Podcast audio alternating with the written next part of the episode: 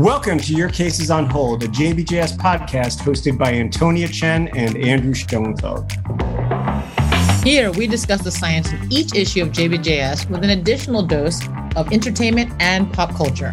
Take us with you in the gym, on the commute, or most certainly, whenever your case is on hold. All right, everyone. Welcome to Your Cases on Hold, episode number seven. We're excited to have all of you back. I'm Antonia Chen, and I am a simple arthroplasty surgeon. You're downplaying it. I'm Andrew Schoenfeld. I'm a deputy editor and orthopedic research consultant to LVMH, Maybach Music Group, and Vandelay Industries. Those are my disclosures. I wish I had that list of disclosures. We just need reams and reams of disclosures. Be glorious. So these are opinions are our own, including the words coming out of our mouth right now, and they do not represent JBJS or its editorial board or its staff members. We're also sponsored by the Miller Review course. If you need to get your Miller, if you need to get your review course on, Miller's the way to go. And subscribe for the podcast. Go listen to some past episodes. We're building and growing, and there's always some more interesting things coming up. So don't forget to subscribe so you get the alerts for this podcast. And without further ado, let's go for the first one. We're going to go for headlines. Dr. Schoenfeld, can you tell me about the economic impact of work productivity following lower extremity trauma? Yes, uh, this was my headline. This is by uh, Levy and colleagues, and there's an infographic, so uh, be sure to check that out. This is a very interesting study. That's why I uh, selected it for a headline. They took, uh, first off, this is a group of scholars um, who have been working in the area of prospective research for low extremity trauma for probably two decades, I, would wager. They all contributed to three lower extremity trauma studies the FIXIT, the Outlet, and the TEOS studies. And then this work here took the subjects from those three multi center studies and combined them to create a Markov model that accumulated hours lost over time due to loss of employment, absenteeism, et cetera, in the setting of lower extremity trauma. And uh, they ended up having 857 patients included in this Markov model. So it is a simulation. We're talking about individuals under the age of 65, 18 to 64 here. And the average number of productive hours of work lost was uh, close to 1760, 1,760 hours per person. As probably expected, older individuals had more lost productivity. Males uh, had more lost productivity. Those with a physically demanding job, and then the most severe injuries uh, amputation, type 3B fractures, and type 3 pilon and ankle fractures. There, it is a it is a simulation. It's a Markov model. For those who are interested, cheat codes. You want to do a Markov study, look through these methods. It really lays things out very nicely that you could take their methodology and apply it to, to your work. Uh, I think that that's very helpful that way. There are real limitations, though. Uh, if you look at the discussion section, they have two full paragraphs of limitations, which eh, you know is appropriate in a, in a, in a study like this there's a maxim about uh, you know modeling and simulations that all models are wrong, but some are useful. And I think the utility here is really showing the impact of severe lower extremity trauma on patient functionality and capacity to return to work. And that's really what they're focused on is their take home message. The, the last sentence uh, being the cost of lost productivity should be considered when evaluating outcomes. And that kind of for a second i had to think about that. That's probably the only part that i would really say is you know sort of on hold because it's like what exactly are you guys meaning here? I, don't, I don't think they're being super clear but what I, I think they're getting at is that traditional cost effectiveness analyses the considerations that go into those generally are not favorable for lower extremity procedures like this when you have very expensive costs of care. Uh, we did a study on spinal metastases. There's a limited event horizon or, or limited functional returns. You have to take care of these patients. They have devastating injuries. And the traditional cost effectiveness assessments with the you know adjusted QALYs and the thresholds of 100 or 150 thousand dollars per QALY they don't they don't generally play out as well. And so I think that that's, if I can infer, that's what they're trying to get at with this point.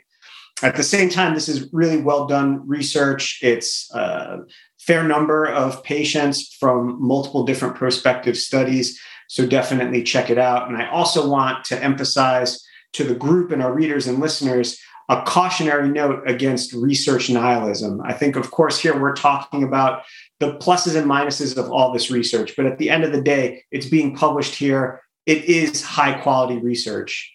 And it's easy to fall into the trap. And I see a lot of trainees do this. We'll have journal clubs and they'll be like, well, why was this even published? Or why, why is this even relevant? This shouldn't even, I can't even understand. I mean, you hear that more often than you hear, wow, that was a great study. I totally get why it was published here.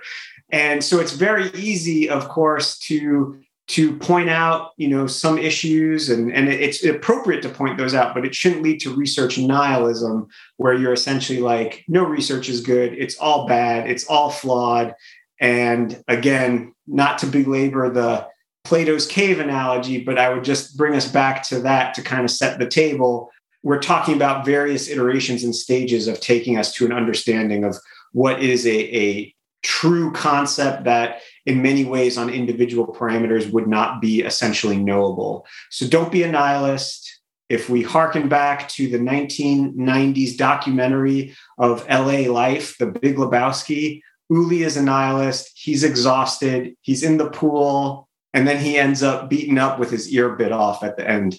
So it's a cautionary tale. Don't be a research nihilist. Take the, the research for what it's worth, point out the appropriate limitations, and use those to contextualize how you're going to apply them to practice. Weren't there boxers that had their ears bitten off before? Well, uh, Evander Holyfield, yeah. Say, but he's not a nihilist. but it's a different type of, of torture. So just don't, it's like the Mike Tyson of research. So be careful with that. There you go. Bring it to a modern day context just to be safe. Right. All right. And from a practical standpoint, health economics is a growing field. So Markov models, and these are key take home take home messages when it comes to methodology that people use more and more going forward. Uh, I think more and more that modeling is happening, so that's important, and we're seeing that even in our like daily news, honestly. So that's a big thing. So my headline news is on aspirin being an effective prophylaxis for v- venous thromboembolism, or VTE, in ambulatory patients with femoral neck fractures undergoing total hip arthroplasty for femoral neck fractures, right? So that's the key factor here. And it's not total hip arthroplasty, it's hip arthroplasty, so hemiarthroplasties and total hip arthroplasties. So it's a very relevant and pertinent topic, I would say, right? Because we've been using aspirin more and more for more elective procedures. For example, that's my go-to regimen is aspirin 81 BID for my hip and knee patients, which is a big change from even when we were training, right? When we were oh, training. Oh, sure Coumadin for everyone. You know, we had to chase or, all the or Movanox, Agrinox. any sort of ox or pill or follow up and mm-hmm. anything. So aspirin's a game changer. So the real question is, can we use it in our femoral neck fracture? So this is a study that was looking over three institutions over a long time span. So it was 2008 to 2018. And of course, it's a retrospective study. So those who received aspirin, for those who didn't receive aspirin, it wasn't a randomized trial. It wasn't selected that way. So the authors tried to control for that using um, what they use is a VTE risk calculator. So that was actually reference nine. And if you um, go to that VTE calculator, appropriately, it, it, takes a lot of items into account that have to do with VTE. So, like anemia, coagulation deficiency, previous VTE, um, even weight loss, those type of things are all part of this calculator, which is important. But one of the things that's actually part of this calculator, which is interesting, is not primary total hip arthroplasty. So if you actually look at it, they show that this is out of zero to like 980 points. You can get a lot of points from this. But one of them is not primary THA, and that's 43 points in of itself. So be very careful because the actual method that they're using for the VTE calculator is actually a circular argument because this is not a primary total hip. We're already using it for femoral neck fractures. So it's something that they keep in mind when it comes to using it because what they did is they actually used the um, VTE risk calculator for matching as opposed to other factors that could delineate between potentially a total arthroplasty and a hemiarthroplasty. For example, preceding arthritis in a hip, again for femoral neck fractures or life expectancy or ambulatory status or things like parkinson's disease or alcoholism which have an increased risk of dislocation which you might be pushed to use a hemiarthroplasty so those factors are not necessarily in this vt calculator that said when they did do matching and they did actually take numbers they didn't take the high risk patients. They only took the standard risk patients, which is probably a more applicable population where you're more likely to use aspirin as opposed to other higher, you know, DOACs or other medications.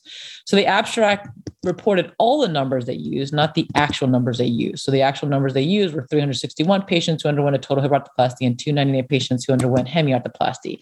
So those are the patients that I would report because that's what this is based on is standard risk patients. And their conclusion does state that they would recommended using aspirin in standard risk patients. And they use symptomatic VTE as an endpoint, which is important because you don't want to have a patient who has an asymptomatic VTE because it's just not as meaningful an endpoint. So endpoint was meaningful. They did consider standard risk patients. So it's a pretty narrow pool of individuals that they say aspirin is safe in. But in terms of you know bleeding um, difficulties or you know we always kind of balance between you know clots and hematoma and in this case there is a standard group of patients with femoral neck fractures where we can justify using aspirin but you do just have to be careful from i'd say a methodological standpoint of taking this with a slight grain of salt but it is useful for regular practice and this does continue kind of the burgeoning body of literature that really at least as i see it started with work that you and your colleagues were doing at Thomas Jefferson several years ago. Published in JBJS was a an option for uh, web-based longitudinal assessment. Uh, Parvizi and colleagues a couple years back, and that's really what you know started this sea change and the frame shift, getting away from all of those anticoagulation chemoprophylaxis agents that we were trained to use, and and you know changing the conversation to coming back to a simpler, less expensive drug with a lower complication profile. I think the points that you raised are entirely on board. It's really well done. My only kind of question from my end was that, you know, are we really seeing the the in this as you said it's it's a it's it's a narrow window of patients that we're talking about and and just the caution of not extrapolating that to individuals that would have other higher risk for whatever it might be and then how well that VTE calculator, which does seem kind of complex, is able to capture that. Uh, another nice thing about that, I have to admit, because you know we're simple orthopods, there is an app for this VTE calculator, so that is available, and that's actually very useful. And I will give a ton of credit to Jay Parvizi for pushing the envelope, and especially when it comes to aspirin. He always starts off talks by saying, "I have no conflicts with aspirin," and it's true. It's a it's a cheap drug, you know. It's it's impossible to have conflicts with this. So he really has pushed the envelope in it, and there is an app that you can use to calculate it, so it makes it a little bit easier, which is nice. So it can be used a little more in a practical setting, but it is a very narrow set of patients. So over time, what I'd love to see is maybe see that broadened over time. But as a starting study, I think this is a good way to go. So, are you ready for your cases on hold? We're going for your cases on hold. Done. This is the part where we can uh, walk the same path but have on different shoes, live in the same building but have different views. You have a couple cars you don't get to use. Am I going first or are you going first? Go for it, my friend, because this is a lot of stats and methodology dealing with a genomic very detailed approach. Oh yeah, you can't you can't get into genes without being super statistical for sure. uh, so this is risk of revision after arthroplasty associated with specific gene loci, a genome-wide association study of I'm just going to say SNPs uh, in 1,130 twins treated with arthroplasty.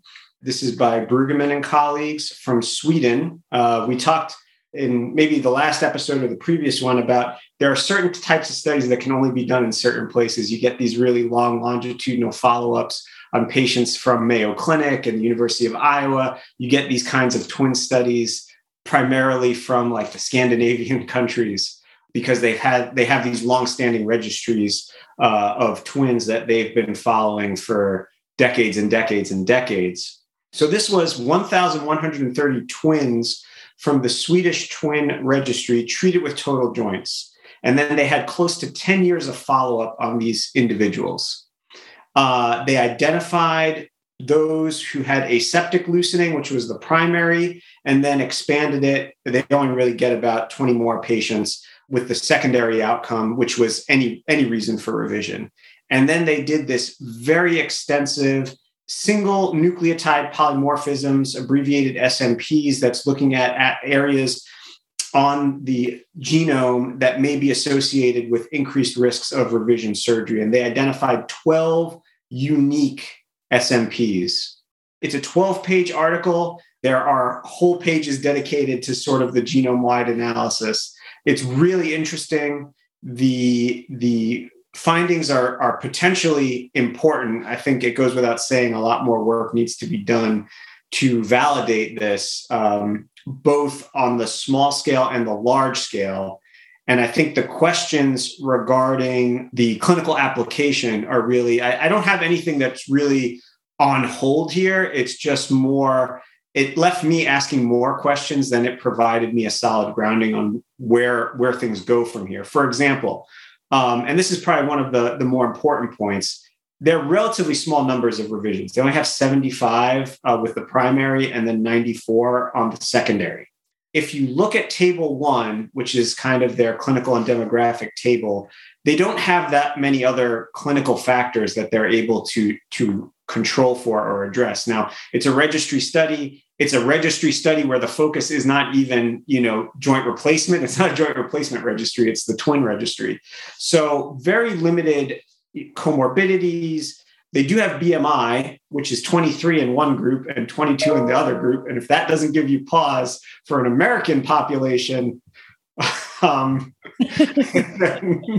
that's just another point where the risk factors for revision in this group may be drastically different from those in other groups. So that's one point number one. And then the second point, I am a uh, vocational genealogist. So I, uh, or really my, my mom has done a lot of gene stuff through 23andMe and Amazon, uh, not Amazon, but Ancestry.com and um, probably Amazon at some point going forward.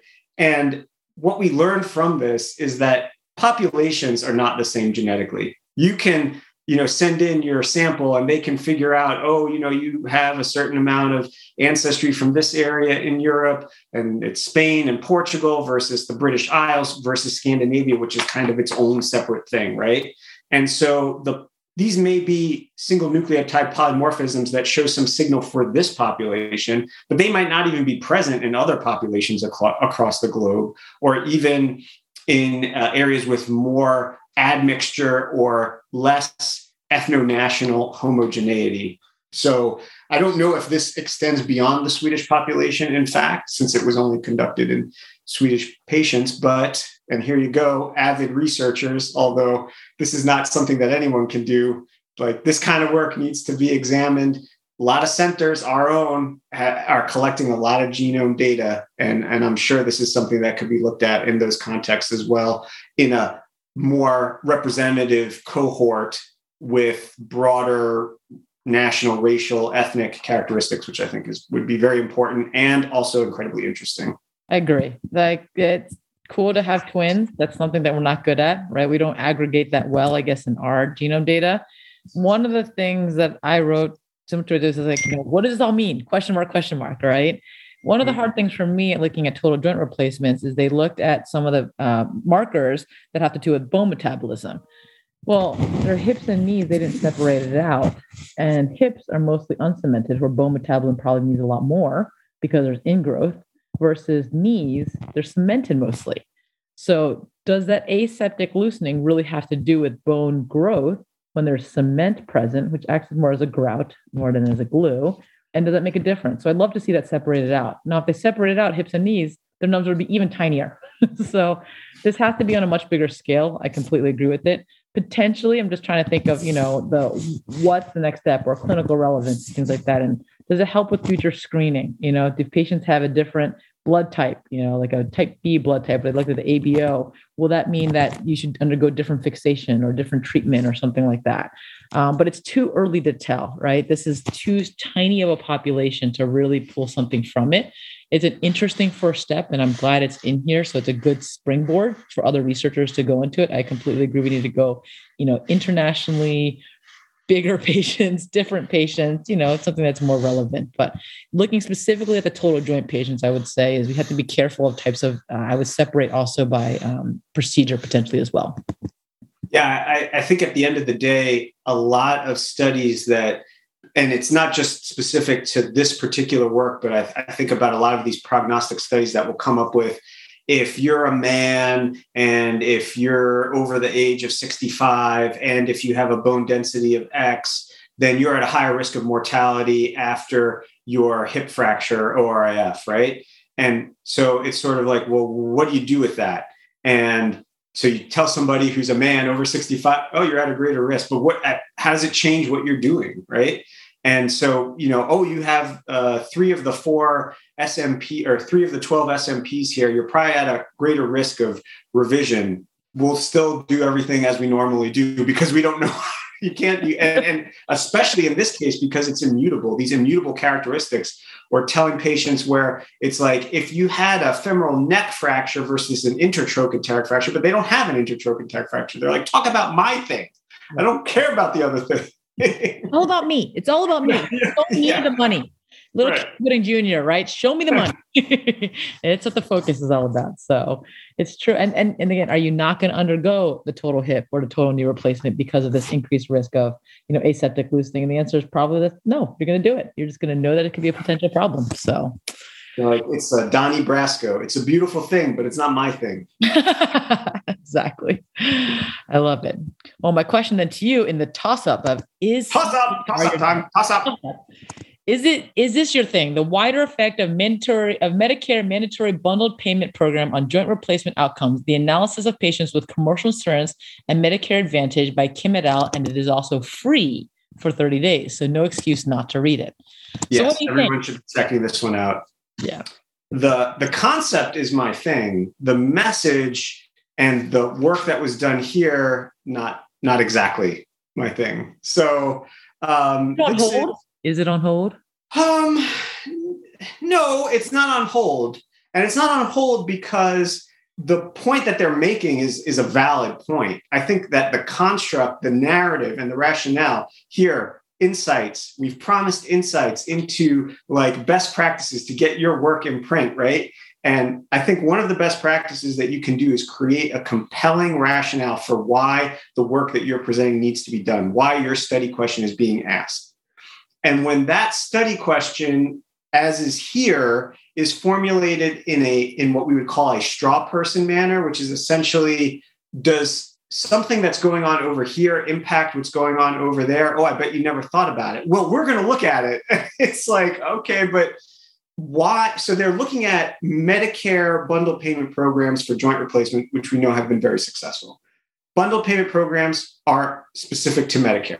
So then they say, well, would things that are not like that, would, would bundle payment programs specific to Medicare also translate to things that are not Medicare?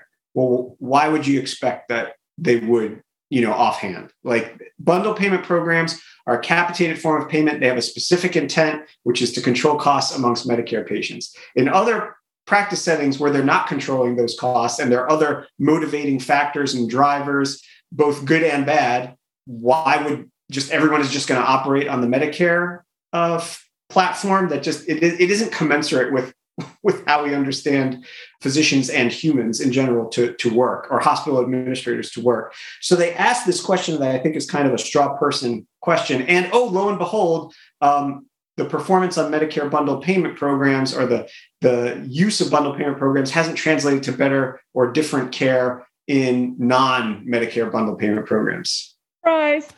One thing that I will say is that they only have about 18 months of their post surveillance period.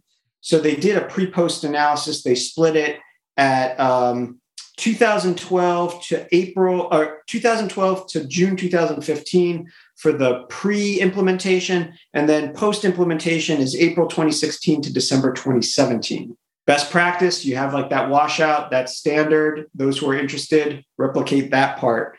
But April 2016 to December 2017, it's really just slightly more than two years in total from sort of the process getting going.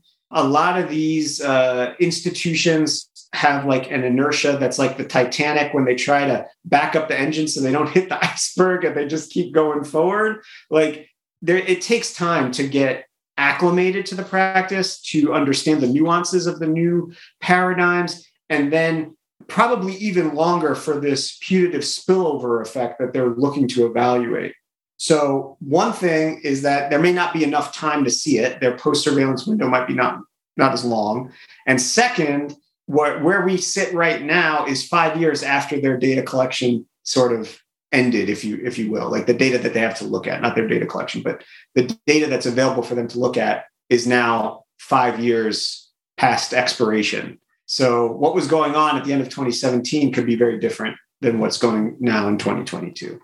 For those who are interested in econometrics, bundled payments, healthcare reform, it's it's definitely an article worth looking at. Um, and their analytic approach is, is is quite good. So no methodology on hold, but is it a problem looking for a solution or a solution looking for a problem? and it's tough, you know. As orthopods, I think you know we use carrot and sticks as our methods of working. So you know here they're it's saying, look, you have to do bundle payments, you have to make it efficient, and we do a good job of it. So we've we've shown that, and whether or not that effect spills over, unless we're told that it has to spill over, I don't think it's going to make a difference. So, yeah, I think it's like its own lane, right. and people are practicing differently in the context in which they're they're working. Which is true, I think, for everything we do, right? If we're told you can only do this, then we'll follow those lanes, and that's not. So we follow lanes well. Is that the take-home message? Um, yeah, and that you know, uh, as we've discussed in prior podcasts, the the bundle payment initiative in and of itself has been transformative. Mm-hmm. It really has within the context, within the lane in which it exists. so check there. All right, on to the big finish now. All right, we got to go fast. Let's go. Tell me about percutaneous screw stabilization. Okay, so this is um, the work of Yang and colleagues. There is an infographic, so check that out for added details. Uh, this is percutaneous screw stabilization of non periacetabular pelvic lesions caused by metastatic cancer and multiple myeloma.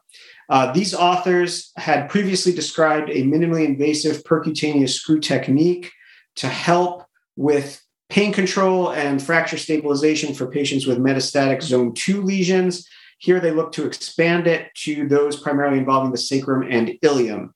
They have 22 patients. It's a classic single center retrospective epidemiologic experience, appropriately graded level four.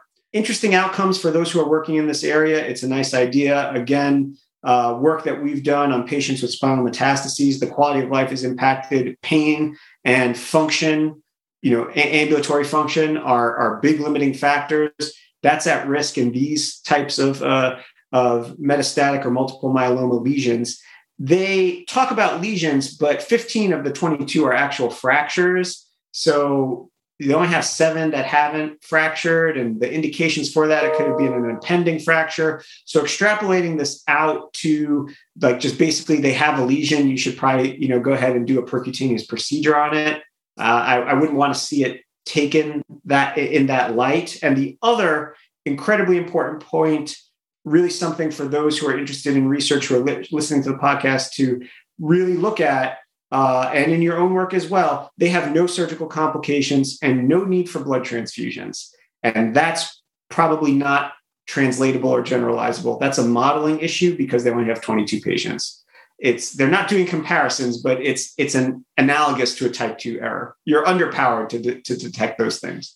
So the fact that they weren't there, if you did it on a thousand patients, uh, I'm sure there'd be some complications. I'm sure if you did it on 5,000 patients at 100 different centers across the United States, I don't think everyone is just going to come out of this looking awesome. I think that you know it's just even by chance these things would be expected to occur, and especially in this kind of higher risk population and small cohorts, never an easy thing.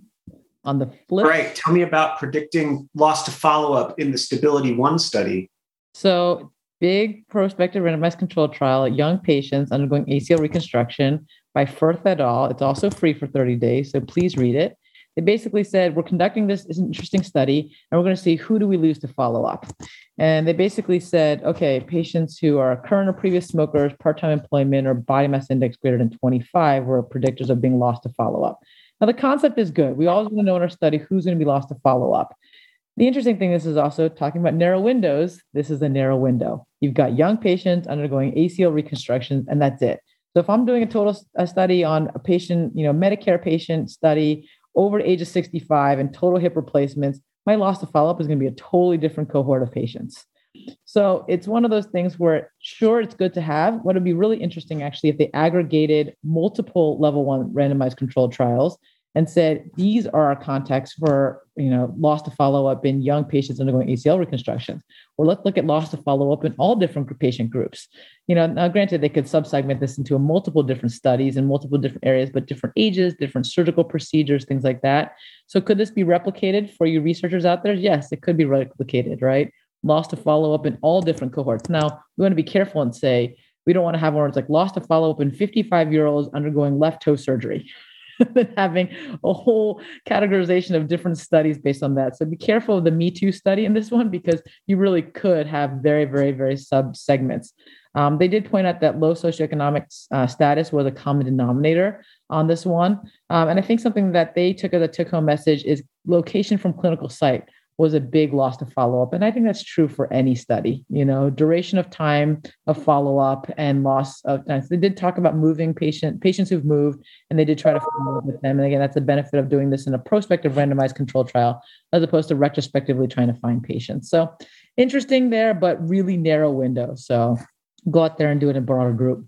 Yeah. And and I like the we know that patients who are willing to participate in RCTs are their own kind of unique category of individuals that they don't exactly represent the general population. So don't use this to inform loss to follow up for general clinical care. I think this is very specific to the stability the stability study and probably not beyond that but if you are going to go beyond that maybe just rcts perfect tell me about the utility of novel proximal femoral maturity index for staging skeletal growth in patients with scoliosis this is by Cheung and colleagues um, from Hong Kong.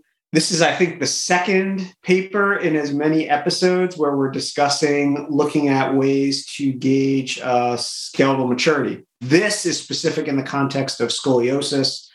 They uh, had um, 220 sets of radiographs to evaluate the Risser stage, Sanders stage, distal radius, and ulna classification and the proximal humeral ossification system, and then contrast this with their novel proximal femur maturity index, which consists of seven grades. The advantage here, uh, as they advertise, is that if you're getting SCOLI series, scoliosis radiograph series for patients because you're looking to assess the progression of the curve, you're going to capture the proximal femur, and this way you don't have to expose them to additional radiation by x raying their hands or other parts of the, the pelvis or, or, what have you. So they, they make the case that this is kind of one stop shopping and you can get all your determinations off of the SCOLI series, and that's the, the advantage. The PFMI showed uh, good detection of the pubertal growth phase.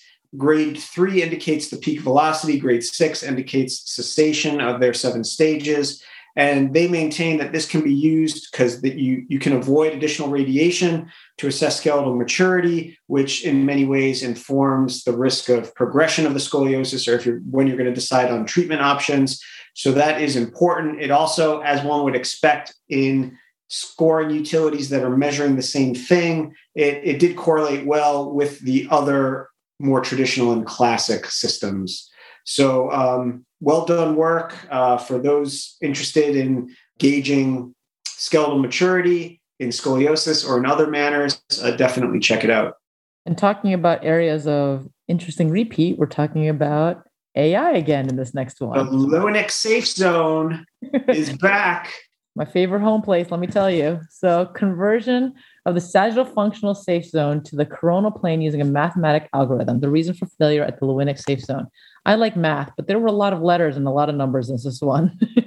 that said, it was looking at another AI study. And again, the use of AI is very useful when it comes to radiographs, especially making measurements with regards to the pelvis and the hip spine syndrome. And it's looking at functional orientation. And basically, we're moving more away from hard and fast rules when it comes to medicine, and we want individualized care. And I'm under the Freddie Fu camp of the personalized ACL, you know, double bundle or you know, anatomic ACL. So we're moving away from this is the way that my mentors did it or my mentors' mentors did it. I'm moving it to our patient-specific uh, safe zone. So AI was a tool in this case, I'm using a mathematical algorithm to measure all these. Um, and it really came down to say that there was no safe zone for everyone. They used an EOS model first to model it, and then they took 100 patients and they did it robotically and then they looked at their functional positioning afterwards so from a method standpoint you know it's nice that they have a modeling as well as a in uh, so an in vivo an in vitro and an in vivo kind of scenario to kind of model all these different things and it basically came down to the fact that there is no safe zone for the there's no coronal functional safe zone to fill out a criterion for that the setting there for the coronal stability index but now that said are a lot of patients placed in the same orientation and very few dislocations? The answer is yes. So it's saying there is no safe zone per se. So it's revisiting that Lewinnek safe zone, and poor Lewinnek safe zone keeps getting a beating. But that said, most people still follow to a point, and patients actually still do pretty well. So the total hip replacement is a pretty forgiving procedure. We still need to find the holy grail, right, of where to put acetabular cups. But this is another another nail in the coffin for Lewinnek safe zone. So we'll keep beating it down, apparently. Yeah. Yeah. Still looking for that uh, grail shaped beacon that Dr. Winston and Dr. Piglet are controlling in the monastery or nunnery or wherever it is that uh, Sir Galahad ends up in in the Holy Grail. There you go. Clip clop, clip clop, clip clop. yeah. Banging the coconuts together. and uh, I don't we didn't really put anything on hold this time. After last last episode where like everything was on hold, no whammies this time, no no cases on hold. So stay tuned for for next time. Maybe uh maybe there'll be more controversy. Um, hopefully this was entertaining. We got the Big Lebowski in there research nihilism, a lot, I think, actually, of uh, little inside scoops and pointers on ways to uh, fashion your research and situate it for success at JBJS or other high powered academic journals. Hopefully, everyone will come back for um, part two of episode eight, the second half of April. Looking forward to the fun.